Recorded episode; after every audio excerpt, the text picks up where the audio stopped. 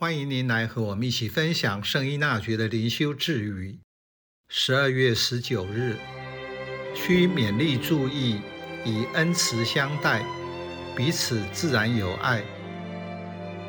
孟子从人的行为中解析人心的作用，以此作为性善论的基础。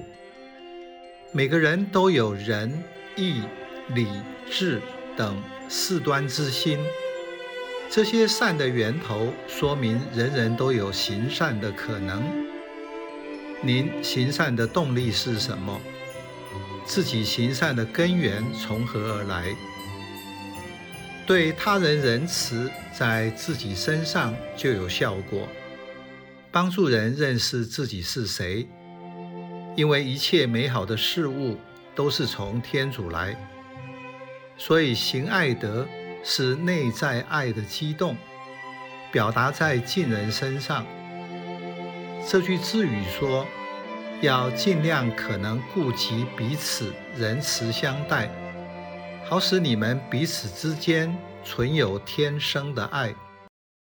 彼此以仁慈互相对待，是信仰团体成员应该持有的态度。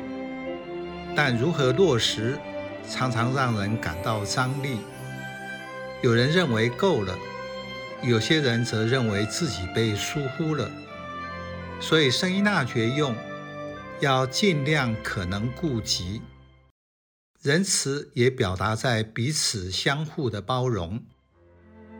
天主在旧约给选民进入福地的指示是活出十诫，在信仰中渐渐合并成两条：爱主及爱人如己。耶稣在临别赠言中要门徒们彼此相爱。其实天国的基础就是好好的做人。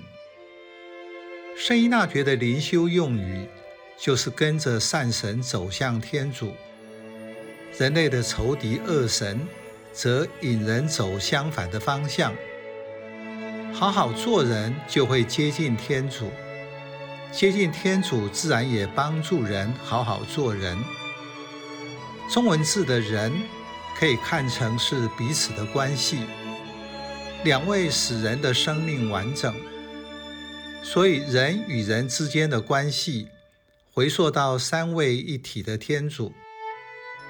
神操现代译文对原则与基础的解说是：生命的目的就是被天主爱，成为可爱的人，然后有能力去爱他人。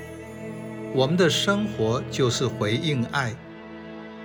世界上的一切都是天主给我们的礼物，包括人类彼此间的关系。要维持怎么样的关系，全看哪一个更帮助我被天主所爱，并回应他的爱。这是原则与基础在生活中的应用。